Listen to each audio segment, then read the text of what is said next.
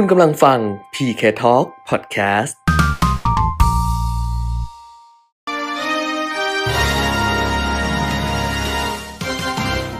ทองต้องรู้โดยขวัญชนก วุฒิกุลและปิยมิตรยอดเมือง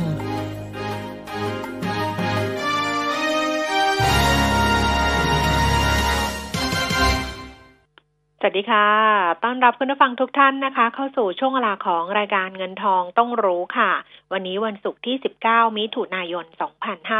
2563นะคะกลับมาพบกันทุกวันจันทร์ถึงวันศุกร์ตั้งแต่ 10:00 นถึง 11:00 นค่ะ FM 90.5 MHz แล้วก็ผ่านทางเว็บไซต์นะคะ smartbomb.co.th แอปพลิเคชัน Smartbomb Radio รวมถึง Facebook Live มิติข่าว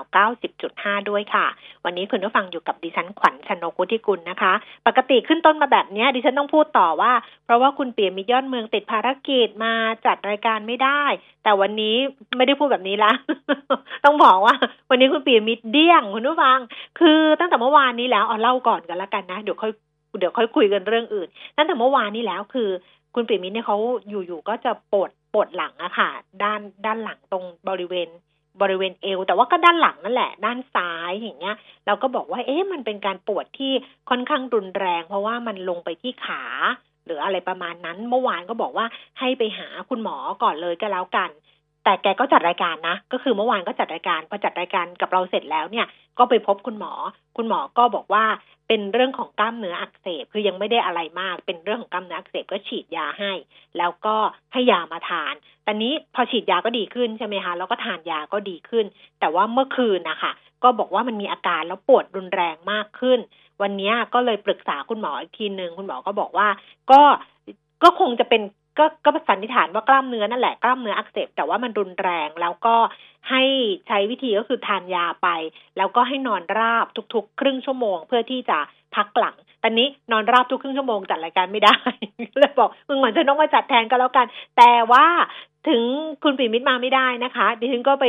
คิดดูแล้วกันแกป่วยแล้วแกไม่สบายนะก็ไปขู่เข็นบอกว่าเอางั้นงี้ก็แล้วกันเพราะว่ามีคำถามที่คุณผู้ฟังเนี่ยฝากไว้นะคะเรื่องสองเรื่องเนี่ยเรื่องของกองทุนเรื่องของหุ้นกู้ก็ส่งคำถามไปให้แล้วก็บอกว่าลองดูแล้วกันว่าไหวไหมถ้าเกิดว่าไหวเนี่ยก็อัดเป็นคลิปเสียงแล้วก็ส่งมากันแล้วกันแล้วเดี๋ยวจะได้เปิดให้คุณผู้ฟังฟังคนที่รอคำถามรอคำตอบอยู่เนี่ยเขาก็จะได้ฟังไปเลยไม่ต้องติดค้างคุณปิ่มมิตรก็บอกว่าได้อยู่เพราะฉะนั้นก็ส่งเป็นคลิปเสียงมาให้เพราะฉะนั้นเดี๋ยวฟังกันแล้วกันนะคะว่าเป็นยังไงแล้วก็คุณหมอเนี่ยบอกว่าให้ดูอาการสัก 2-3 วันเพราะว่าช่วงนี้อาจจะเยอะนิดนึงเพราะเพิ่งเริ่มเป็นแต่ว่าเดี๋ยวถ้าดีขึ้นก็ตามนั้นนะคะร่างกายมันก็ปรับไปเรื่อยๆแต่ถ้าเกิดไม่ดีขึ้น 2-3 วันยังไม่ดีขึ้นก็คงจะต้องไปดูละเอียดอีกครั้งหนึ่งนะคะอันนี้ก็ฝากขอโทษมาด้วยคุณปิ่มมิตรก็ฝากขออภัยคุณผู้ฟังมาด้วยเพราะปกติในเวลาไม่อยู่ติดภารกิจเรื่องอื่นไม่ได้มีอาการเจ็บไข้ได้ป่วยแต่ว่ารอบนี้ก็คือให้พักไปก่อนกันแล้วกันนะคะคุณผู้ฟังส่งข้อความมาขอบพระคุณมากๆค่ะช่วงที่2วันนี้ดิฉันบอกว่าเลยกันละกันเวลามาคนเดียวต้องรีบบอกเนิ่นๆเพื่อที่ว่าคุณผู้ฟังจะได้ช่วยกันทำงานนะคะฝากคำถามค่ะสำหรับนักวิเคราะห์ในช่วงที่2ของวันนี้จะเป็นคุณวิจิตร อารยพิสิทธิ์นะคะจากบริษัทหลักทรัพย์เมย์แบงก์กิมเองค่ะคุณผู้ฟังฝากคำถามไว้ได้หมายเลขโทรศัพท์ก็คือ02-3116051แล้วก็ Facebook นะคะขวัญชนก วุฒิกุลแฟนเพจรวมถึง LINE @PK Talk เหมือนเดิมนะคะส่งมาได้ที่ LINE @PK Talk นะคะสงสัยแกเครียดเรื่องอันนี้ด้วยผมรู้มันความเครียดมันลงกล้ามเนื้อได้ไหมไอ้เรื่องหนังสือที่จะทำเพราะว่าทุกคนแบบว่าเร่งแบบจะเมื่อไหร่จะเปิดจองแล้วก็รีบอยู่ตอนนี้แล้วก็เรื่องอื่นเยอะด้วยก็นั่นแหละค่ะก็ค่อยๆว่ากันไปกันละกันเพราะว่าเราเนี่ยจัดรายการเนี้ยนะเฉพาะของคุณปิ่มมิตร3ปีดิฉันเนี่ยจัดรายการเงินทองต้องรู้มากี่ปีแล้วว่า16-17 ปีอะแต่ว่าก็จัด 90.5 เนี่ย20 ปีเต็มๆนะวันก่อนเจอเพื่อนที่เนชั่นไปงานแล้วเจอกันยังบอกเลยว่าเนี่ยน้องก็ถามพี่ยังอยู่จัดคลื่น 90.5 เหมือนเดิมเหรอแล้วบอกเนี่ยพี่ยังจัดอยู่เวลาเดิมคลื่นเดิมที่เดิมเลยเขาก็บอกมัน20 ปีแล้วนะพี่ก็เลยบอกใช่เพราะนั้นเนี่ยคุณผู้ฟังสิ่งที่เราอยู่ด้วยกันมา20 ปีนะมันต้องพัฒนาจากอะไรอ่ะจากไอ้ความสดใสของเราอะเนาะในช่วงแรกๆที่เรามาจัดอายุน้อยๆอย่างเงี้ยนะจนกระทั่งเราพัฒนามาถึงอาการเจ็บไข้ได้ป่วยเพราะว่า เพราะว่าความชราเมื่อผ่านไป20ปีแบบนี้นะคะก็ถือว่าอยู่ร่วมกันก็แล้วกันร่วมทุกข์ร่วมสุขกันอ้าวดิฉันจะไม่ได้อัปเดตสถานการณ์โควิด-19 ให้นะดิฉันจะขอไปดูข้อมูลของตลาดหุ้นแล้วก็อะไรต่างๆนานาเลยแล้วก็อัปเดตประเด็นข่าวกันส่วนคุณผู้ฟังที่จะฝากคำถามนะคะก็ย้ำอีกครั้งหนึ่งว่าช่วงที่2เนี่ยคุยกับคุณวิจิตรจากเมย์แบงก์กิมเองฝากคำถามไว้ได้ค่ะ 02-311-6051 Facebook ขวัญชนก วุฒิกุลแฟนเพจแล้วก็ LINE @PK Talk นะคะคุณผู้ฟังที่ส่งข้อความถึงคุณปรีมิตรเดี๋ยวดิฉันส่งไปให้คุณปรีมิตรดูต่อนะคะไปดูกันที่ตลาดหุ้นต่างประเทศเมื่อคืนที่ผ่านมาตอนนี้ก็ต้องบอกว่าตลาดหุ้นมันก็กลับมาเคลื่อนไหวในกรอบที่มันทรงตัวนะอาจจะเป็นเพราะว่าข่าวเก่าก็ยังอยู่แต่ก็ไม่ได้พัฒนาไปหรือว่าข่าวใหม่ก็ไม่ได้มีเพิ่มเติมเข้ามานะคะทำให้ตลาดหุ้นในช่วงนี้เนี่ยก็ดูจะพักสักนิดนึงดาวโจนส์เมื่อคืนที่ผ่านมาค่ะปรับตัวลดลงไป 39.51 จุด 0.15% Nasdaq ลงNasdaq เพิ่มขึ้น 32.52 จุด 0.33% แล้วก็ S&P 500 เพิ่มขึ้น 1.85 จุด 0.06% ค่ะในเอเชียยุโรปก่อนลอนดอนฟุตซี่100นะคะที่ยุโรปปรับตัวลดลง 29.18 จุด 0.47% CAC 40ตลาดหุ้นปารีสฝรั่งเศสลดลง 37.22 จุด 0.75% และ DAX แฟรงก์เฟิร์ตเยอรมนีนะคะลงไป 100.61 จุด 0.81% ค่ะมาดูความเคลื่อนไหวของตลาดหุ้นในเอเชียเช้าวันนี้กันบ้างตลาดหุ้นโตเกียวนิเกอิค่ะปิดทำการซื้อขายในช่วงเช้าที่ระดับ 22,386 จุดก็ปรับตัวเพิ่มขึ้นไป30จุดส่วนห่างเส็งของฮ่องกง 24,447 จุดลดลงไป17จุดนะคะแล้วก็ตลาดหุ้นเซี่ยงไฮ้ดัชนีคอมโพสิต 2,953 จุดเพิ่มขึ้น14จุด 0.5% ไปดูตลาดหุ้นต่างประเทศเรียบร้อยแล้วก็มาดูความเคลื่อนไหวของตลาดหุ้นบ้านเราในช่วงเช้าวันนี้กันบ้างค่ะดัชนีราคาหุ้นก็ปรับตัวในช่วงแคบๆนะคะคุณผู้ฟังดัชนีสูงสุดเนี่ย 1,380 จุดแล้วก็ต่ำสุด 1,373 จุดค่ะล่าสุดนะคะสำหรับตลาดหุ้นบ้านเรา 10:14 นาทีดัชนีราคาหุ้น 1,374.33 จุดปรับตัวเพิ่มขึ้น 1.35 จุด 0.10% แล้วก็มูลค่าการซื้อขาย 8,150 ล้านบาทนะคะส่วน Security Index ค่ะ 910.82 จุดเพิ่มขึ้น 0.19 จุด 0.02% มูลค่าการซื้อขาย 4,610 ล้านบาทเราดูหุ้นที่มีมูลค่าการซื้อขายสูงที่สุด10อันดับนะคะอันดับที่1ค่ะเป็นหุ้นของ CPF วันนี้มูลค่าการซื้อขายอันดับ1เลยนะคะอยู่ที่ 32.25 สตางค์เพิ่มขึ้น25สตางค์ค่ะ PTT EP ปตทสผ 95.50 เพิ่มขึ้น 1.50 สตางค์ KTC 31.25 สตางค์เพิ่มขึ้น75สตางค์ค่ะมิ้นท์ 22.40 ลดลง40สตางค์ KBank 96.25 สตางค์ลดลง 1.50 สตางค์ซูเปอร์98 สตางค์ลดลง2สตางค์ค่ะธนาคารกรุงเทพ 114.50 สตางค์ลดลง2บาท WHA นะคะ 3.68 สตางค์เพิ่มขึ้น6สตางค์แบม 25.25 สตางค์ราคาเท่าเดิมแล้วก็หุ้นของปตท.อยู่ในอันดับที่10นะคะ 38 บาทปรับตัวเพิ่มขึ้น25สตางค์ค่ะอัตราแลกเปลี่ยนดอลลาร์บาทเช้าวันนี้ 31 บาทท้วนๆนะคะณตอนนี้นะ31 บาทต่อดอลลาร์สหรัฐแล้วก็ราคาทองคำนะคะอยู่ที่ 1,721 เหรียญต่อออนซ์ค่ะทอนออกมาแล้วก็ 25,400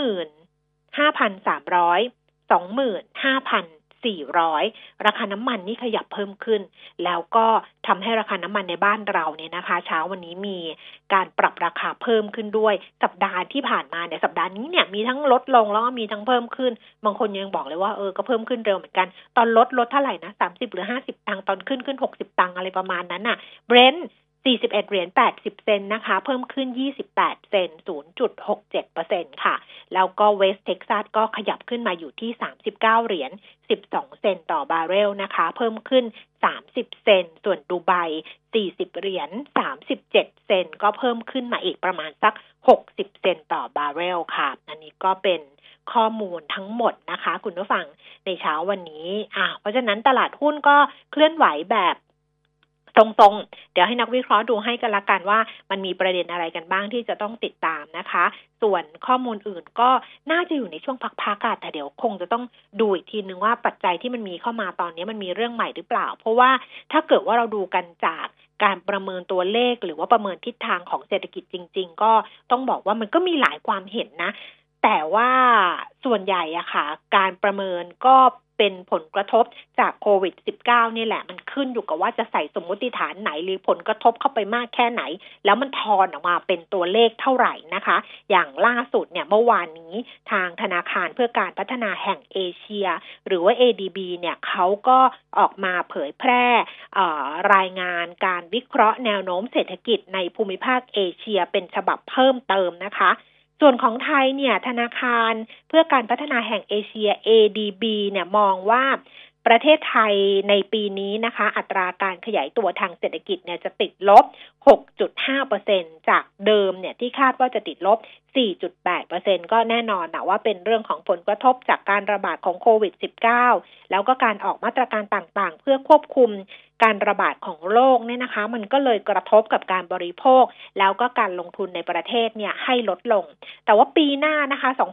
2564ทาง ADB ก็คาดการณ์ว่าอัตราการขยายตัวทางเศรษฐกิจของไทยเนี่ยจะฟื้นตัวขึ้นเติบโต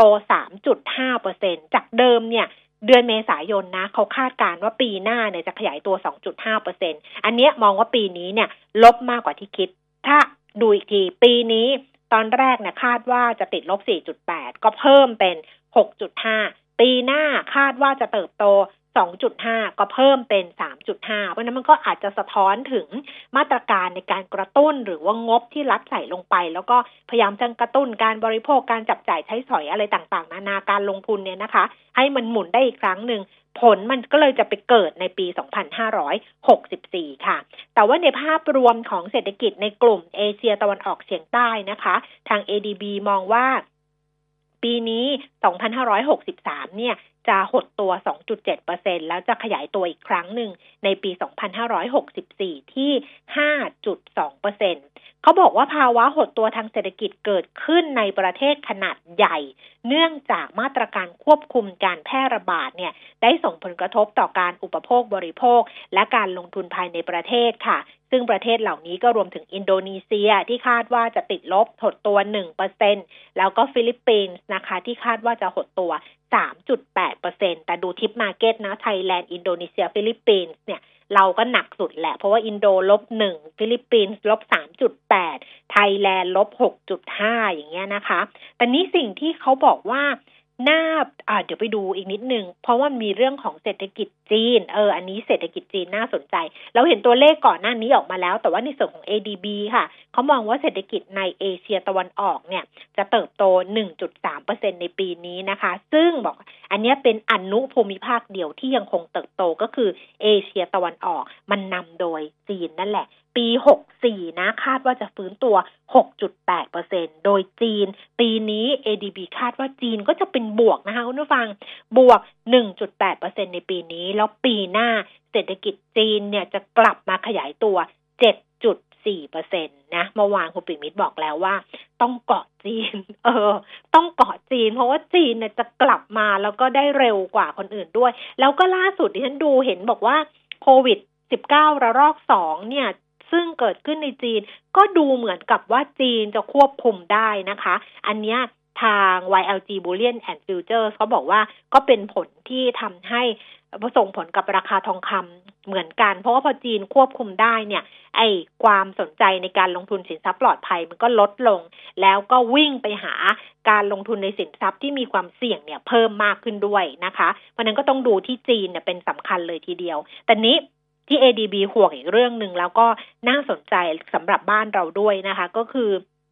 มันจะมีความเสี่ยงจากเรื่องของวิกฤตหนี้นี่แหละทั้งหนี้ที่เป็นหนี้รัฐบาลจากการที่จะต้องใช้เงินเนี่ยนะคะมากระตุ้นเศรษฐกิจมาฟื้นฟูมาเยียวยาแล้วก็เรื่องของหนี้ที่เป็นวิกฤตการณ์ทางการเงินซึ่งในระยะต่อไปเนี้ยอาจจะไม่สามารถควบคุมได้แล้วก็มีความเสี่ยงที่จะเ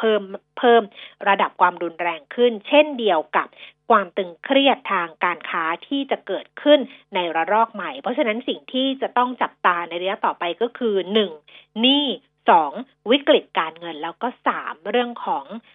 สงครามการค้าซึ่งยังมีความเสี่ยงอยู่อันนี้เป็นส่วนของ ADB ที่มองนะคะกลับมาที่บ้านเราบ้างมาดูบทวิจัยของทางสำนักวิจัยกรุงศรี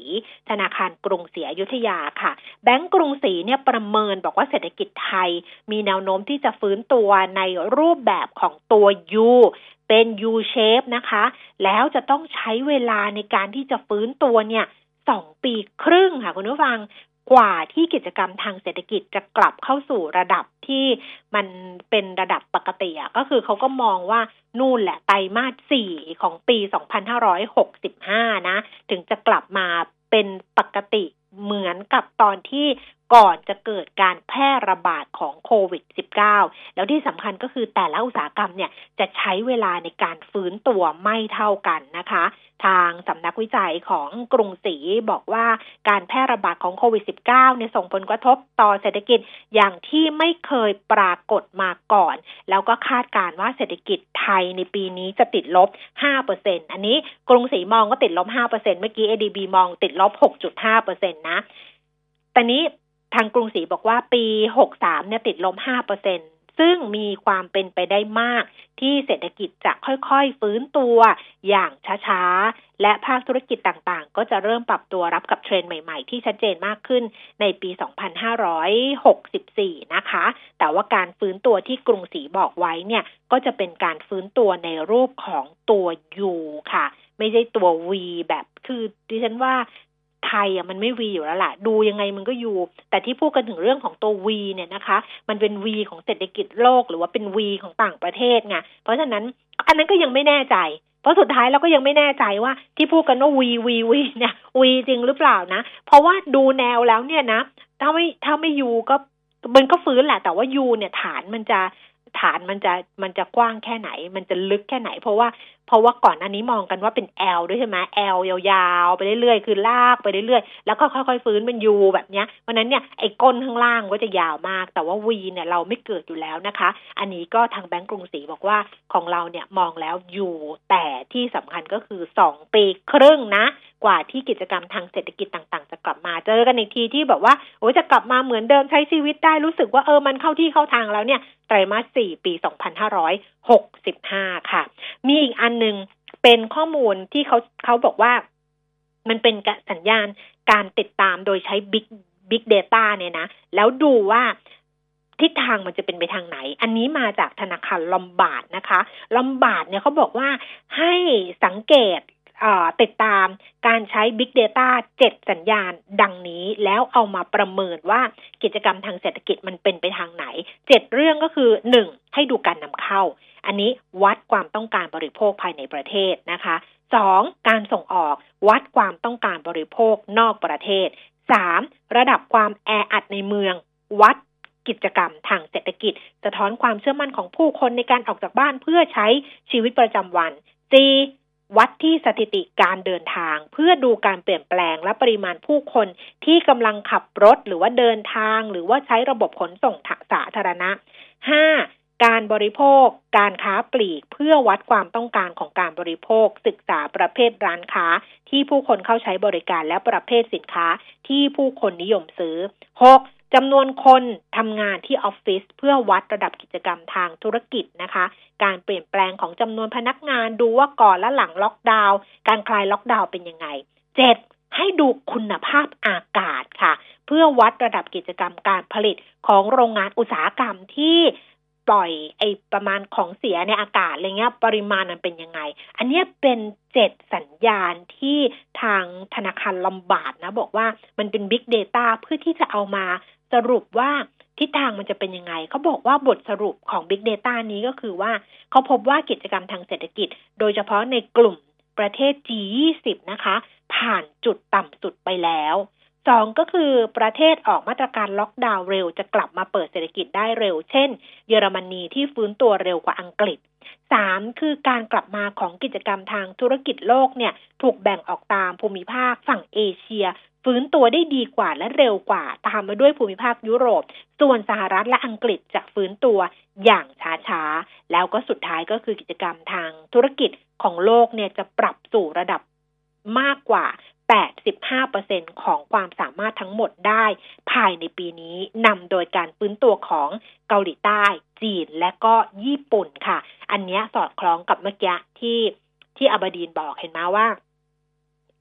เอเชียตะวันออกจะเป็นอนุภูมิภาคเดียวที่ยังคงเติบโตอันนี้สอดคล้องกับ Big Data ที่ทางธนาคารลอมบาร์ดเขารวมแล้วก็เอาออกมาประเมินนะคะว่าเป็นยังไงแล้วก็จะเห็นทิศทางที่มันชัดเจนเพิ่มมากขึ้นนะคะคุณผู้ฟังเนี่ยเป็นรวมๆที่เป็นก้อนใหญ่ของเศรษฐกิจที่เราเห็นกันในขณะนี้แต่ว่าดูย่อยลงไปสำหรับบ้านเราคุยกันเนี่ยนะคะกับคุณปิยมิตรก่อนหน้านี้ก็พูดกันว่าไอ้ซอฟท์โลนที่แบงก์ชาติเขาปล่อยพยายามที่จะปล่อยให้เยียวยาผู้ประกอบการรายย่อยธุรกิจ SME อย่างเงี้ยนะทำไมมันถึงทำไมมันถึงไปไม่ถึงแล้วก็ทำให้การกู้ของ SME เนี่ยบอกว่าต่ำมากเลยทีเดียวคือปล่อยออกมาเนี่ย 500,000 ล้านที่จะมีนะคะผ่านธนาคารพาณิชย์เนี่ยนะแต่ว่าสุดท้ายแล้วเนี่ยเงินเนี่ยออกไปประมาณสัก 80,000 ล้านไม่ถึงแสนล้านด้วยซ้ำวันนี้ค่ะทางสภาอุตสาหกรรมแห่งประเทศไทยนะคะคุณสุพันธ์มงคลสุธีประธานสภาอุตสาหกรรมแห่งประเทศไทยจะเข้าพบพลเอกประยุทธ์จันทร์โอชานายกรัฐมนตรีเพื่อเสนอข้อคิดเห็นในการฟื้นฟูแล้วก็เยียวยาเศรษฐกิจที่รับผลกระทบเขาบอกจะแบ่งเป็น2 ส่วนก็คือส่วนที่เป็นการเยียวยาผู้ประกอบการรายย่อยแล้วก็การดูแลภาคเกษตรในส่วนของการเยียวยาผู้ประกอบการรายย่อยหรือว่ามุ่งไปที่ SME เนี่ยนะก็พูดถึงประเด็นนี้แหละว่าเราเห็นแล้วว่าตอนนี้เนี่ย SME จำนวนมากเนี่ยเข้าไม่ถึงสินเชื่อที่รัฐบาลปล่อยออกมา 500,000 ล้านผ่านธนาคารดอกเบี้ยต่ำ 2% แต่ที่ผ่านมาเนี่ยคุณสุพันธ์บอกว่ามีการปล่อยออกไปเนี่ย 80,000 ล้านเพราะว่าอะไรเพราะว่ารัฐบาลเนี่ยค้ำประกันใน2ปีแรกนี่เขาแยกให้ดูแล้วดิฉันก็เห็นว่าเข้าใจแล้วว่าปัญหามันเกิดจากอะไรคุณสุพันธ์บอกว่าในความเป็นจริงเนี่ย SME ถ้าจะใช้เวลาฟื้นฟูจริงๆต้องใช้เวลา 3-5 ปีค่ะต้อง 3-5 ปีเพราะฉะนั้นการที่รัฐบาลค้ำประกัน2ปีแรกเนี่ยนะคะมันแล้วหลังจากนั้นไปเนี่ยมันไม่มีการค้ำประกันมันก็เลยทำให้ธนาคารพาณิชย์เนี่ยเขาไม่กล้าที่จะปล่อยสินเชื่อให้กับ SME ดังนั้นรัฐบาลจะต้องใช้กลไกของบรรษัทประกันสินเชื่ออุตสาหกรรมขนาดย่อมหรือว่าบสย.ให้บสย.เนี่ยไปขยายเวลาค้ำประกันสินเชื่อตรงเนี้ยไปจนถึง5ปีเพื่อให้แบงก์พาณิชย์เนี่ยเขากล้าที่จะปล่อยสินเชื่อให้กับ SME มากขึ้นอันนี้บอกว่าเดี๋ยวจะไปคุยกับนายกแล้วก็จะเสนอไปถึงบสย.ด้วยก็ถ้าเห็นปัญหาแบบนี้ไม่น่ายากนะคะดูแล้วเพราะว่าบสย.เนี่ยก็พร้อมอยู่แล้วแหละที่จะเข้าไปประกันสินเชื่อให้กับธุรกิจ SME นะคะแต่นี้คุณสุพันธ์บอกว่ามันก็ยังมีปัญหาอุปสรรคในการเข้าถึงสินเชื่อดอกเบี้ยต่ำหรือว่าซอฟท์โลน 500,000 ล้านของทางแบงก์ชาติเนี่ยของสมาชิกสภาอุตสาหกรรมส่วนใหญ่ก็คือเขาบอกว่าปัญหามันคือว่า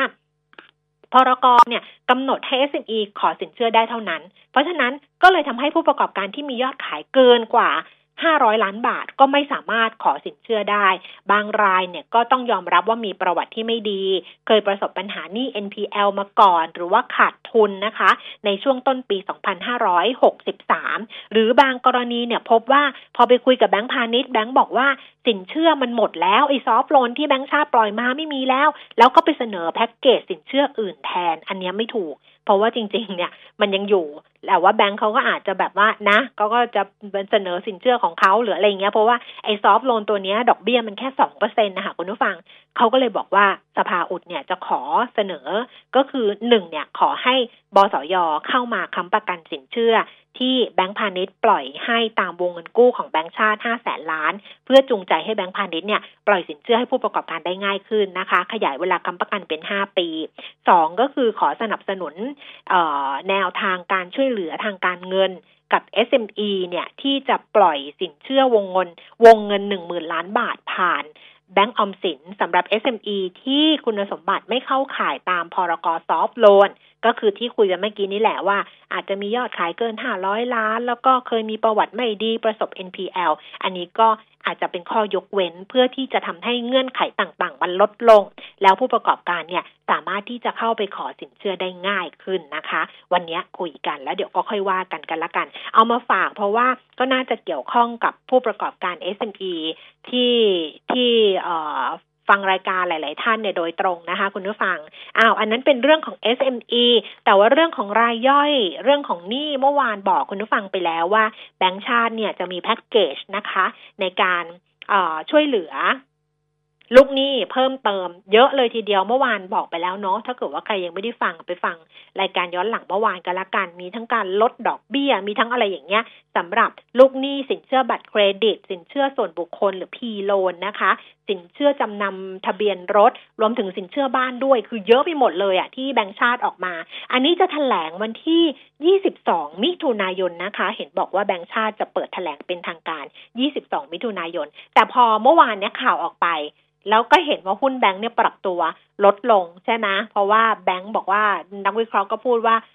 ก็คงแบงค์ก็คงได้รับผลกระทบไปแหละเนื่องจากอันนี้มันเป็นรายได้ของแบงค์โดยตรงเนี่ยนะคะอันนั้นก็มุมหนึ่งแต่อีกมุมหนึ่งที่มันจะเกิดขึ้นคืออย่างนี้ค่ะคือพอแบงค์ชาติเนี่ยมีมาตรการช่วยเหลือลูกหนี้มากขึ้นลดดอกเบี้ยทั้งการผิดนัดชำระหรืออะไรต่างๆนานาแบบนี้นะในส่วนของแบงค์หรือว่าในส่วนของสถาบันการเงินรวมถึงนอนแบงค์ด้วยเนี่ยเขาบอกว่าก็ถ้าแบงค์ชาติบอกให้ทำเขาก็ต้องทำแต่ประเด็นคืออะไรคุณผู้ฟังประเด็นคือว่าหลังจากนี้ไปเนี่ยเขาก็ต้องเข้มงวดกับลูกค้าเนี่ยเพิ่มมากขึ้นโดยเฉพาะการปล่อยสินเชื่อใหม่ๆมันก็จะต้องทำแบบว่ารอบคอบมากขึ้นเพราะว่ามันเป็นความเสี่ยงของแบงค์ที่จะต้องรับภาระเองนะคะคุณถากรปิยพันธ์ประธานกรรมการกรุงศรีคอนซูเมอร์และผู้บริหารสายงานดิจิตอลแบงกิ้งและนวัตกรรมของแบงก์กรุงศรีซึ่งเป็นประธานชมรมธุรกิจบัตรเครดิตของสมาคมธนาคารไทยนะคะก็บอกว่าที่ผ่านมาแบงก์นอนแบงก์เนี่ยได้เข้าไปให้ความเห็นเกี่ยวกับแนวทางการช่วยเหลือลูกหนี้เพิ่มเติมแล้วส่วนการจะลดเพดานดอกเบี้ยลงเท่าไหร่ก็เป็นดุลพินิจของแบงก์ชาติที่ต้องพิจารณาแต่ว่าการลดเพดานดอกเบี้ยก็อาจจะมีผลกระทบทำให้การอนุมัติสินเชื่อของผู้ให้บริการเนี่ยน้อยลงนะแล้วก็เข้าถึงสินเชื่อได้ยากมากขึ้นนะเพราะว่าการคิดดอกเบี้ยเนี่ยก็คือจะคำนวณจากความเสี่ยงของลูกค้าแต่ละรายด้วยคือการอนุมัติสินเชื่อค่ะดอกเบี้ยมันก็ตายตัวอยู่แล้วแต่ว่าการจะให้สินเชื่อเนี่ยก็จะคำนวณจากความเสี่ยงของลูกค้าแต่ละรายดูแลเรื่องหนี้เสียเรื่องการตั้งสำรองด้วยดังนั้นถ้าเกิดดอกเบี้ยมันต่ำลงก็อาจจะทำให้การรับความเสี่ยงของผู้ให้บริการต่ำลงแล้วก็อาจจะเลือกกลุ่มลูกค้ามากขึ้นซึ่งก็จะทำให้ลูกค้าบางกลุ่มเข้าไม่ถึงสินเชื่อได้อันนี้ก็เป็นเรื่องที่จะต้องยอมรับกันไปนะแบงค์เขาบอกมาแบบนี้นะคะคุณผู้ฟังหลายเรื่องแล้วเนอะเยอะไปหมดเลยแต่ว่ายังมีอีกเรื่องนึงซึ่งคุณผู้ฟังฝากคำถามไว้เป็นเรื่องของกองทุนใช่ไหมคะที่บอกเข้ามาว่าน่าสนใจลงทุนไหมอะไรอย่างเงี้ยเดี๋ยวให้คุณปิยมิตรเล่าให้ฟังกันละกันเพราะฉะนั้นคุณปิยมิตรมานะคะมาเฉพาะเสียงเราไปฟังคำตอบเรื่องของกองทุนจากคุณปิยมิตรกันเลยติดตามเลยค่ะมีคำถามจากคุณผู้ฟังนะครับถามถึงกองทุนที่ลงทุนในตราสารหนี้ต่างประเทศชื่อกองทุน KTAM World Bond Fund นะครับชื่อย่อ KT-Born นะอันนี้เป็นกองทุนที่เขาลงทุนในตราสารของต่างประเทศนะเป็นตราสารหนี้นะของบริษัทหลักทรัพย์จัดการกองทุนกรุงไทยจำกัดมหาชนนะครับจดทะเบียนเมื่อ31ตุลาคม2554นะลงทุนในมาสเตอร์ฟันที่ชื่อว่าพิมโก้ฟันนะกองนี้ก็เป็นที่นิยมของกองทุนบ้านเราที่ไปลงทุนผ่านเขานะกองทุนพิมโก้ฟันตัวนี้เนี่ยเป็น Global Investment Series หรือว่า GIS นะเป็น Global Bond Fund ที่จดทะเบียนในไอร์แลนด์นะฮะก็ผลการดำเนินงานที่ผ่านมานี่ถือว่าดีทีเดียวนะครับ1ปี 4.62% หรือสั้นกว่านั้นนะ6เดือนได้ 3.52% 3 เดือนได้ 3.32% นะครับหรือยาวออกไปหน่อย 3ปีได้ 2.46% ต่อปี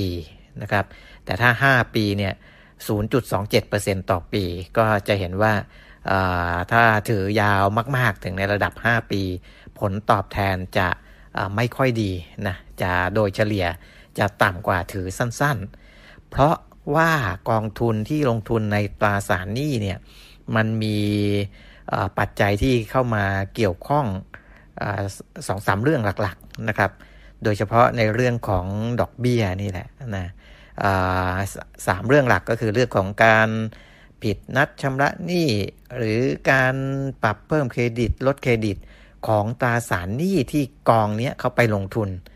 นะฮะถ้าเกิดว่าเครดิตปรับเพิ่มขึ้นก็จะทำให้ราคาของตราสารที่เขาลงทุนเนี่ยเพิ่มขึ้นอันนั้นก็จะส่งผลดีกับกองที่ลงทุนในตราสารเหล่านั้นแต่ถ้าสมมติว่าตราสารหนี้ตัวที่เขาไปลงทุนถูกลดเครดิตหรือลดอันดับความน่าเชื่อถือลงไปก็มีโอกาสที่จะทำให้ราคาตราสารนั้นลดลงเพราะว่าบางตราสารหนี้บางตัวเนี่ยถูกลดอันดับเครดิตจนถึงขั้นที่ถูกขายออกไปนะคือยอมขายราคาต่ำอ่ะเพราะว่าเครดิตมันต่ำลงก็จะทำให้ NAV ของกองทุนที่ไปลงทุนในตราสารเหล่านี้ลดลงด้วยนะครับอันนั้นหลักๆเลยแต่ที่เราเห็นมีการผันผวนในระยะสั้นระยะยาวเนี่ยตัวหนึ่งคือเรื่องของอัตราดอกเบี้ยในตลาดนะถ้าอัตราดอกเบี้ยในตลาดเป็นขาขึ้นอันเนี้ยมีแนวโน้มที่กองทุนตราสารหนี้ที่เราลงทุนอยู่ผลตอบแทนมันจะลดต่ำลง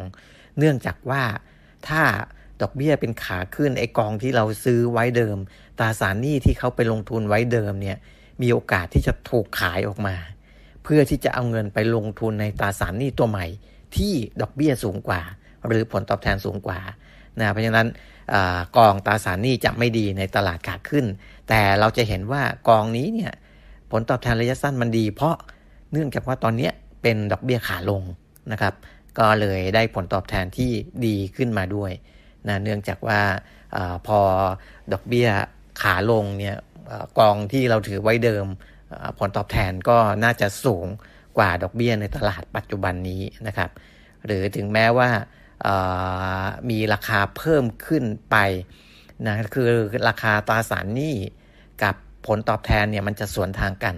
ถ้าราคาตราสารหนี้ตัวนั้นเพิ่มขึ้นตัวยิวหรือว่าผลตอบแทนมันจะลดลงนะถึงแม้ว่าจะมีการเข้าไปซื้อตราสารหนี้ตัวเก่าที่ผลตอบแทนสูงและทำให้ยิวมันลดลงแต่ยิวที่ลดลงมันอาจจะยังสูงกว่าดอกเบี้ยที่ลดลงอยู่ในปัจจุบันนี้ก็ทำให้คนยังกล้าเข้าไปซื้อกองเก่าหรือว่าตราสารหนี้ตัวเก่านะอันนี้ถึงมีผลทำให้อัตราผลตอบแทนเขา1ปีขึ้นมาถึง 4.6% นะครับสำหรับKTAM หรือว่า KT-Born ตัวนี้นะครับซึ่งกอง Master Fund ที่ KTAM เขาไปลงทุนผ่านเนี่ยไม่ใช่เป็นเฉพาะของกรุงไทยกองเดียวที่ไปลงนะก็มีเท่าที่ผมเห็นแต่อาจจะยังไม่ได้สำรวจทั้งหมดนะครับแต่ก็เห็นของทหารไทย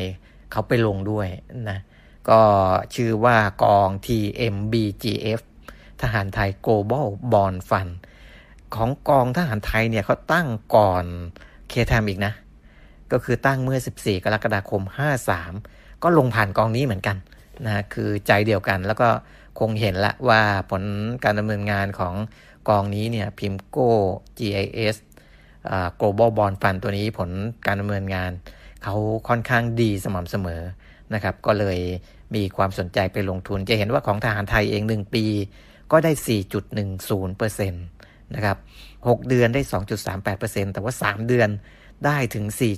4.63% นะก็ค่อนข้างสูงนะครับก็ถ้าถามถึงกองที่ลงทุนในตราสารหนี้ต่างประเทศกองพวกนี้ที่ไปลงทุนผ่าน PIMCO Fund GIS Global Bond Fund ตัวนี้ก็ถือว่ามีประสบการณ์มาพอสมควรผ่านร้อนผ่านหนาวมาเยอะนะเพราะฉะนั้นบางปีอาจจะมีผลการดำเนินงานติดลบบ้างบางปีอาจจะบวกไปถึง 5% กว่าเลยอย่างของ TMB เนี่ยปี62 บวก 5.88% นะจะเห็นว่า จังหวะที่มันขึ้นก็จะขึ้นไปสูงพอสมควรนะครับถัวเฉลี่ยกับบางปีติดลบอย่างเช่นปี61ติดลบไป 1.33% พอปี62บวก 5.88% ถัวเฉลี่ยแล้ว2ปีก็ยังบวกอยู่ 4% กว่าอย่างนี้นะฮะก็จะเห็นว่ามันก็สามารถลงทุนได้ละนะถ้ามีประสบการณ์มาขนาดนี้แล้วก็เขาก็บริหารผ่านร้อนผ่านหนาวมาผ่านจังหวะที่ดอกเบี้ยขาขึ้นมาแล้วดอกเบี้ยขาลงมาแล้วนะครับแต่ว่า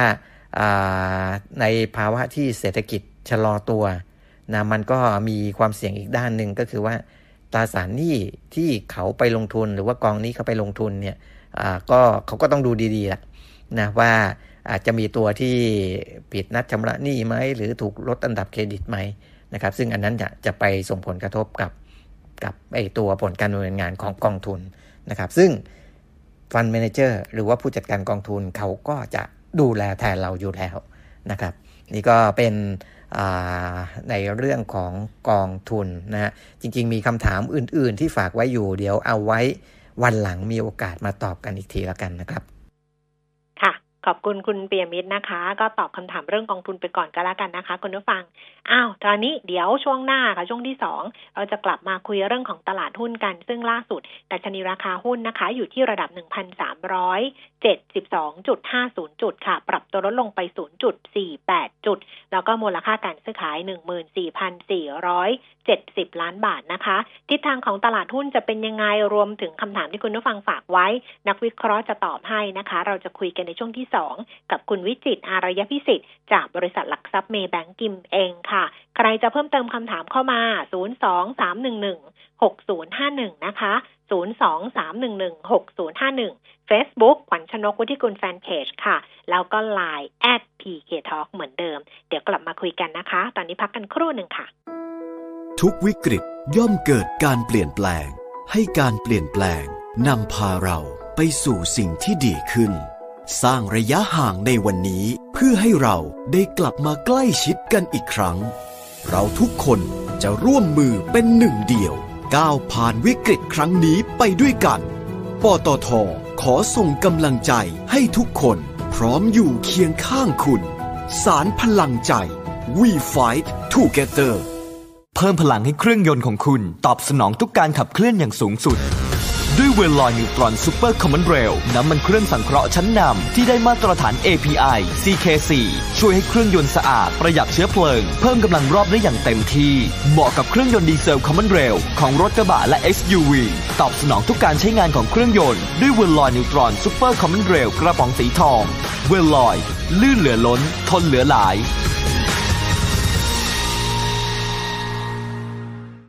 วิเคราะห์ทุกสถานการณ์ในแวดวงเศรษฐกิจลับคมความคิดติดอาวุธเพิ่มกลยุทธ์ให้ธุรกิจของคุณกับ CEO นักการตลาดและนักกลยุทธ์ในรายการลับคมธุรกิจทุกวันจันทร์ถึงศุกร์เวลา 12:00 นถึง 3:00 นโดยดร.นงนาถ หาญวิไลและนัทบุญยศิริยานนท์ฟังสดๆทางมิติข่าว 90.5 Smart News มิติข่าว 90.5สะท้อนทุกเหลี่ยมมุมของความจริงสนับสนุนโดยน้ำมันเครื่องเวลลอยลื่นเหลือล้นทนเหลือหลายรายการเงินทองต้องรู้โดยขวัญชนกวุฒิกุลและปิยมิตรยอดเมือง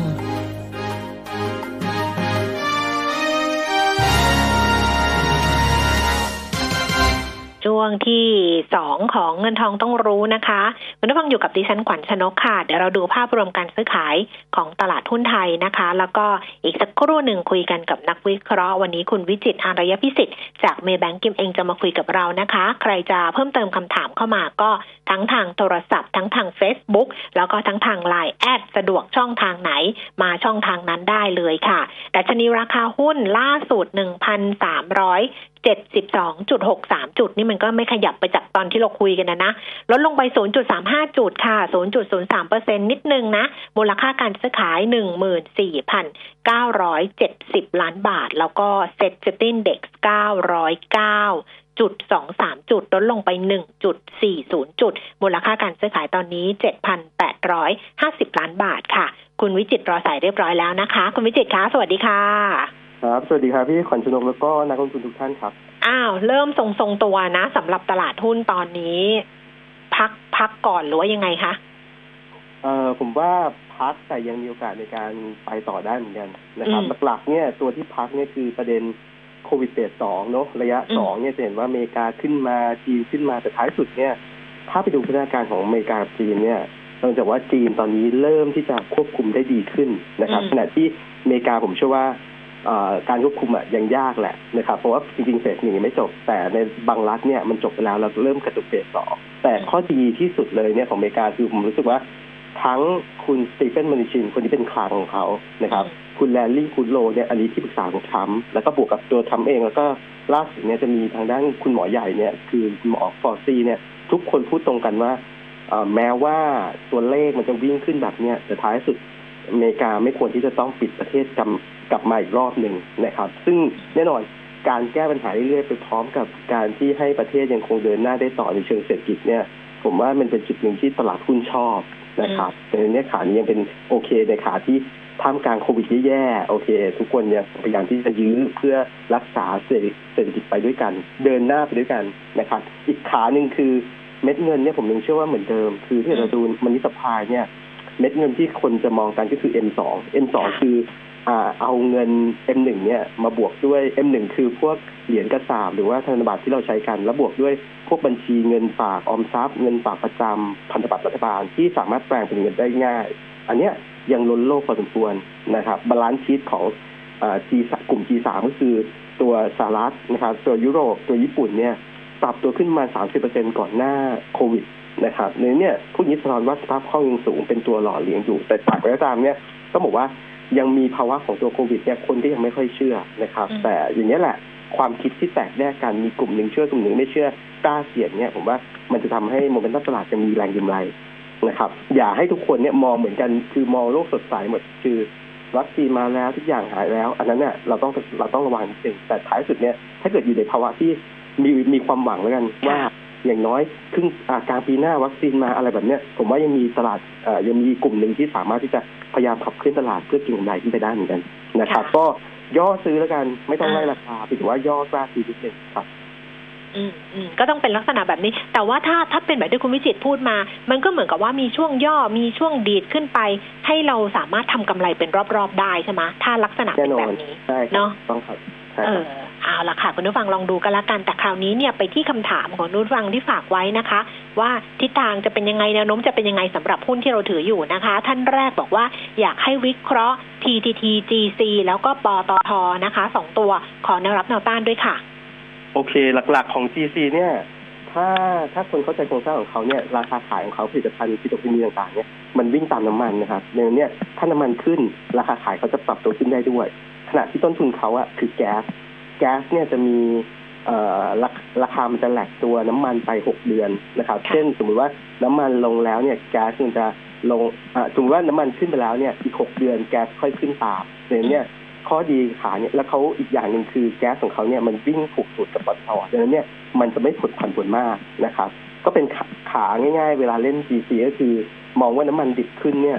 เขาจะได้ประโยชน์นะครับก็ตอนนี้ผมเชื่อว่าน้ำมันดิบยังมีโอกาสในการแกว่งตัวขึ้นอยู่ทั้งดีมานด์และซัพพลายมาช่วยหนุนนะครับดีมานด์เนี่ยตอนนี้เห็นลดขยับแล้วนะครับตัวธุรกิจทางด้านของอุตสาหกรรมขยับแล้วตัวเจ็ตเนี่ยท่องเที่ยวแต่ละประเทศเนี่ยอาจจะขยับกันได้บ้างแต่ไม่เต็มที่แต่ถือว่าขยับบ้างดังนั้นเนี่ยโมเมนตัมของน้ำมันผมว่าดีมานด์มาขณะที่ซัพพลายไม่ต้องพูดถึงเพราะว่าโอเปกเนี่ยช่วยกันสุดๆอยู่แล้วนะครับดังนั้นผมว่าน้ำมันยังมีโอกาสในการปรับตัวขึ้นที่ต่อดังนั้นเนี่ย GC เนี่ยตอนนี้กำลังเทสที่แนวสำคัญคือเส้น EMA 200 วันที่บริเวณ 47.5 ถ้าเกิด GC สามารถทะลุ 47.5 ได้ซึ่งผมเชื่อว่ามันทะลุนะเนี่ยจะเป็นโมเมนตัมที่ดีขึ้นนะครับแล้วก็ไปเล่นต้านถัดไปเนี่ยที่บริเวณประมาณ50แล้วก็53นะครับก็แถวโซนนี้ย่อสะสมได้สำหรับปตท GC นะครับทีนี้อีกตัวหนึ่งตัวแม่ปตทแม่เนี่ยต้องบอกว่าคล้ายๆกันที่ถือว่าบริษัทลูกของเขามันมาหลากหลายแต่ผมว่าในครึ่งหลังบริษัทลูกของเขาเนี่ยแต่ละตัวจะค่อยๆดึงขึ้นมาดีขึ้นเรื่อยๆเนี่ยแม่อาจจะหนักนิดนึงแล้วก็ไปช้านิดนึงแต่ แต่ช้าแต่ชัวร์แต่ผมว่ามันไปนะแล้วก็ทีหลักสุดก็คือ PDOA ใกล้และใกล้จะคลอดแล้วผมว่าอาจจะคลอดภายในปีหน้านะครับต้นปีหน้าน่าจะได้เห็นพัฒนาการตัวนี้ซึ่งจะเป็นตัวปลดล็อกของปตท.เดิมเนี่ยโซนแถวๆประมาณ36-37ผมว่าสะสมได้ครับค่ะคำถามต่อไปถ้าต้องเลือกระหว่าง InTouch นะคะ InTouch แล้วก็ Jazz Eve กับ DIF DIF ตัวไหนน่าสนใจที่สุดในแง่ของปัจจัยพื้นฐานแล้วก็ผลตอบแทนคะในเรื่องของถ้าเกิดเอามารวมกันหมดนะผมว่าวางไปที่ InTouch ครับคือภาพรวมเนี่ยถ้าเลือกบางจุดเนี่ยอย่างเช่นปันผลต้องบอกว่าปันผลสูงสุดมันคือ Jazz Eve ถือว่าภาวะความเสี่ยงของ Jazz Eve ผมว่ามันในเรื่องโครงสร้างที่เป็นธุรกิจทางด้านของเคเบิลเนี่ยมันมีค่าเสื่อมอะไรต่างๆเรื่องนี้Jazz Eveมันตอบโจทย์ได้อย่างเดียวคือปันผลสูงสุดแต่ในเรื่องของฟันดัมเมนทัลเนี่ยมันจะสู้อีก2ตัวไม่ได้นะครับในขาของกลางๆเนี่ยปันผลดีฟันดัมเมนทัลกลางๆคือดิฟสำหรับโครงลงทุนกลางยาวผมว่าดูดีกว่าJazz Eveเยอะนะครับถ้าเกิดให้เลือกแค่2ตัวสมมติว่าให้เลือกแค่2ตัวคือJazz Eveกับดิฟซึ่งอยู่เป็นกลุ่มของโครงสร้างพื้นฐานเหมือนกันเนี่ยผมเอาดิฟแต่ว่าถ้าเกิดเอา InTouch มาไปรวมด้วยภาพรวมเนี่ยต้องบอกว่าธุรกิจของ InTouch ก็บริษัทลูกๆหลายๆตัวมันมีพัฒนาการที่ดีขึ้นนะครับเช่นตัว Advance เช่นตัวไทยคมแม้ว่าธุรกิจแย่เนี่ยแต่ตอนนี้มีประเด็นในเรื่องของตัวไลเซนส์อะไรต่างๆซึ่งน่าจะอยู่ในจุดที่ไม่มีคนคาดหวังเลยมันโอกาสในการกระตุกเกิดกลับได้เหมือนกันดังนั้นเนี่ยก็เรียงตามนี้แล้วกัน InTouch DIF แล้วก็ Jazz Eve เป็นตัวสุดท้ายครับค่ะขั้นต่อไปนะคะขอแนวรับแนวต้านของ IVL ค่ะ IVL นะครับก็สัญญาณตอนนี้พยายามทดสอบเรนแนวรับสำคัญที่28บาทนะครับถ้าเกิดรอบนี้ไม่หลุด28เนี่ยขึ้นไปเทสเรนเส้นค่าเฉลี่ยอินเดีย200วันได้ครับที่31บาทก็กรอบสั้นๆ28จนถึง31แล้วก็ถ้าทะลุ31ไปได้ก็ไปต้านกลับไปที่34ผมเชื่อว่าโมเมนตัมของ IVL เนี่ยดีขึ้นเรื่อยๆนะธุรกิจของเขาเป็นระดับโลกอยู่แล้วถ้าเศรษฐกิจโลกกลับขึ้นมา IVL เป็นตัวเลือกหนึ่งที่ดีเหมือนกันนะครับยอดสะสมได้ครับค่ะอีกตัวหนึ่งคือฮาน่านี่ถามว่าระหว่างฮาน่ากับ KCE ตัวไหนน่าสะสมกว่ากันภาพรวมของ KCE อ่ะต้องบอกว่ารีดเขาส่วนใหญ่มันจะเป็นทางด้านของกลุ่มรถยนต์กลุ่มออโต้ซึ่งผมว่ามันฟื้นตัวได้ช้านะครับดังนั้นเนี่ยในขาของฮาน่าอาจจะฟื้นตัวได้เร็วกว่าในเชิงฟันดัมเมนทัลพี่ดูว่าจะเอาเชิงของหุ้นที่คนชอบเล่นน่ะต้องยอมรับว่าคนจะชอบเล่นที่มีการเบี่ยงของราคาหุ้นสูงกว่าหรือว่าเบต้าเนี่ยสูงกว่าก็คือ KCE อ่ะเหมาะสำหรับการเก็งกำไรมากๆถ้าสตอรี่ของตัวเองขึ้นมาพี่ดูว่าภาพกลางยาวผมว่าณตอนนี้ผมดูในเชิงของธุรกิจตัวรถยนต์อ่ะมันดูเหนื่อยดังนั้นเนี่ยขอเลือกเป็นฮาน่าแล้วกันนะครับต่อมาขอแนวรับแนวต้านหาหน้าด้วยค่ะถ้าอย่างนั้นโอเคแต่โมเมนตัมของราคาหุ้นต้องยอมรับว่ากลุ่มนี้ยังไม่เพอร์ฟอร์มมากราคาขึ้นยังต้องบอกว่าเสียวๆนิดนึงโซนนี้ผมว่ามีโอกาสในการหลุดลงมาเทสเรน25ถ้ารับได้25ผมว่าโอเคนะครับแล้วก็ต้านด้านบน30ดังนั้นเนี่ยเขาเล่นกรอบ25จนถึง30ผ่านได้เนี่ยไปเล่นแนวต้านอีกตรงนึงที่น่าสนใจคือเรน 32.25 นะครับประมาณนั้นย่อแถวๆ25น่าตั้งรับแล้วกันค่ะคำถาม KBank นะคะกสิกรไทยบอกว่าต้นทุน180บาทแล้วก็รับปันผลไปแล้วในช่วงก่อนหน้านี้อันนี้ควรจะทำยังไงดีคะจะถือต่อหรือว่าจะยังไงคือโมเมนตัมของการปรับกำไรของกลุ่มแบงค์เนี่ยนักวิเคราะห์ปรับลงมาเรื่อยๆนะครับแล้วผมเชื่อว่ายังมีการปรับได้อีกระลอกหนึ่งซึ่งเมื่อวานเนี่ยทางฝ่ายวิจัยของเราเนี่ยคือคนที่ดูนักวิเคราะห์ที่ดูกลุ่มแบงค์เนี่ยมีการคัดกำไร KBank ลงมาหนักพอสมควรปรับลดตัวทาร์เก็ตเนี่ยจาก100ลงมาเหลือ80นะครับเพราะว่าความเสี่ยงในช่วงถัดไปของแบงก์ยังมีอยู่เยอะมากทีเดียวใครติดหุ้นแบงก์นี่ต้องยอมรับว่าเหนื่อยในการที่จะดึงกลับขึ้นไปนะครับข้อดีของแบงก์ทั้งแบงก์เล็กแบงก์ใหญ่นะคือปันผลสูงซึ่งจ่ายได้ไหมแม้ว่าตัวผลประกอบการจะดรอปลงมาแต่ผมเชื่อว่าเขาจ่ายได้นะเดี๋ยวนี้คนติดคงมีปันผลตอบใจหรือว่าการจะดึงกลับขึ้นไปอย่างถ้าเกิดนักลงทุนติดอยู่แบบ180อย่างเงี้ยผมว่ามันกลับไปยากพอสมควรรอบนี้คือเต็มที่120นะครับโอกาสในการถอยลงมาเนี่ยเป็นไปได้ด้วยเหมือนกันนะครับก็ถ้าเกิดถืออึดอัดมากเนี่ยแบ่งขายผลกำไรออกมาบ้างเล็กน้อยแล้วเอาไปหาหุ้นในมุมตั้มที่ดีกว่าพื้นฐานกลับมาง่ายกว่าแล้วกันนะครับถ้าเกิดไม่กล้าที่จะขายหมดเพราะต้องยอมรับว่านักลงทุน รายย่อยบางครั้งเนี่ยก็จะรู้สึกว่าไม่ขายไม่ขาดทุนไม่กล้าที่จะเวลาติดเยอะจะไม่กล้าที่จะขัดลอสนะครับแต่ว่าต้องยอมรับว่าราคาหุ้นเวลามันถอยอ่ะมันถอยได้ลึกเพราะว่ามันมาจากปัจจัยพื้นฐานในช่วงถัดไปที่มันรอกดอยู่นะครับกลุ่มแบงก์ต้องบอกว่าเหนื่อยครับประมาณค่ะอ๋อมีแบงก์กรุงเทพอีกตัวนึงแบงก์กรุงเทพเนี่ยติดอยู่117บาทถามว่าจะถือหรือขายทิ้งดีคะแนะนำคล้ายๆกันไหมหรือว่ายังไงถ้าเทียบแบงก์กรุงเทพกับตัวกสิกรแบงก์กรุงเทพฟันเดนเท่าดูแข็งแรงกว่านิดนึงนะครับเพราะว่าพอร์ตของเขาเป็นสินเชื่อรายใหญ่กสิกรเนี่ยเป็นสินเชื่อ SME ซึ่งปัญหาซุกไว้ใต้พรมเยอะมากนะครับแบงก์กรุงเทพจริงๆ117ก็ยังไม่ได้ติดสูงจริงแต่ว่าอย่างเดียวเลยนะรอบนี้แบงก์กรุงเทพห้ามที่จะหลุด112ลงไปนะครับ112นี่เป็นแนวรับที่รอบนี้เคยกระตุกขึ้นไปรับแล้วกระตุกขึ้นไปนั้นเนี่ยถ้าหลุด112ต้องลดน้ำหนักลงมานะครับถึงถือว่าการยื้อกลับขึ้นไปเนี่ยผมว่าจะเล่นในกรอบ112จนถึง120นะครับประมาณ8บาทในช่วงนี้ครับค่ะ TPIPP นะคะต้นทุนเฉลี่ย3บาท95สตางค์ถือลงทุน2ปีได้เน้นรับปันผลอยากซื้อเพิ่มดีไหมถ้าเกิดซื้อเพิ่มได้รอรับที่ราคาเท่าไหร่คนที่จะชอบเล่น TTTGC คงดูในเชิงของตัวปันผลเพราะปันผลอัตราปันผลเขาสูงมากนะครับนี่แต่ว่าในเชิงของเมกะวัตในการที่จะโกรธเนี่ยในระยะสั้นเนี่ยผมว่ามันใส่เข้าไปในโมเดลของนักวิเคราะห์ค่อนข้างเยอะแล้วโครงการใหม่ๆของ CPIC อ่ะยังค่อนข้างน้อยนะครับในนี้การจะโกรธไปได้ไกลๆเนี่ยยากถือว่าการที่เขาจะจ่ายปันผลได้ในโซนที่ค่อนข้างสูงได้ไหมผมว่าได้เหมือนเดิมนะครับก็คงเป็นซอรี่ของการคนเล่นคือเล่นเพื่อรอปันผลแต่ไม่ใช่เล่นเพื่อรอการโกรธของราคาหุ้นของตัวธุรกิจมากๆนะครับประมาณนั้นแล้วกันก็ถือลงทุนเนี่ยมันมีหลายตัวเพียงแต่ว่าตัวนี้ถ้าเกิดบอกว่าถือปันผลก็พอได้ละกันแต่อย่าคาดหวังในเรื่องของราคาหุ้นจะวิ่งขึ้นไปสูงผมว่ามันจะไม่ไปไกล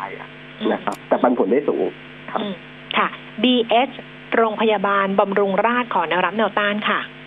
โอเคบำรุงราษฎร์ตอนนี้ก็ยังเป็นภาพของการแกว่งตัวในโซนกรอบล่างครับแนวรับอันรอบนี้ที่ประมาณ115บาทเป็นรับแรกนะครับแล้วก็ด้านบน120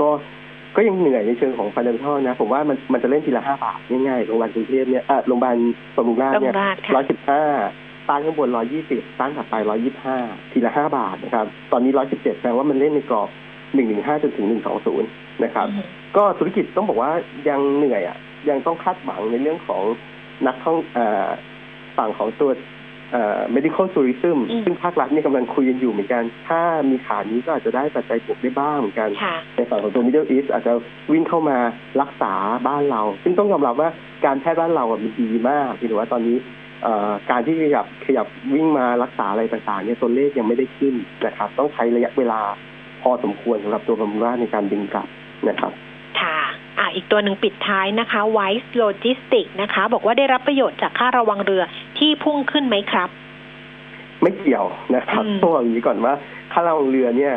ที่เราดูกัน BDI เนี่ยมันคือเรือเทกองนะครับก็จะเป็นพวกขนส่งพวกสินค้าเกษตรขนส่งพวกถ่านหินอะไรเงี้ยที่มันเป็นตัวแห้งๆนะครับที่บอกว่า Wise Logistics เนี่ยขนส่งสินค้าดังนั้นเนี่ยมันจะไม่ได้รีเลทกับตามทิศทางของเวลาเราดูดัชนีค่าระวังเรือ BDI นะครับทีนี้ขาของ Wise ให้ดูสัญญาณของตัวธุรกิจละกันสัญญาณของตัวเศรษฐกิจโลกถ้าเศรษฐกิจจีนมาเนี่ย Wise เขามีหับตรงโซนจีนโซนฮ่องกงนะครับเป็นเนี่ยจุดนี้จะเป็นจุดนึงในการกระจายสินค้าได้ดีนะครับเล่นโลจิสติกไปกับเทรนด์ของตัวธุรกิจโลกละกันอย่าไปเล่นตามตัวทิศทางของดัชนี BDI ซึ่ง BDI เนี่ยต้องไปเล่นพวกTSL TPA เป็นต้นนะครับประมาณนั้นค่ะเอาละค่ะวันนี้ขอบพระคุณคุณวิจิตรมากๆค่ะขอบคุณนะคะสวัสดีค่ะคุณผู้ฟังคะเวลาหมดแล้วกลับมาเจอกันสัปดาห์หน้าวันนี้ลาไปก่อนนะคะสวัสดีค่ะ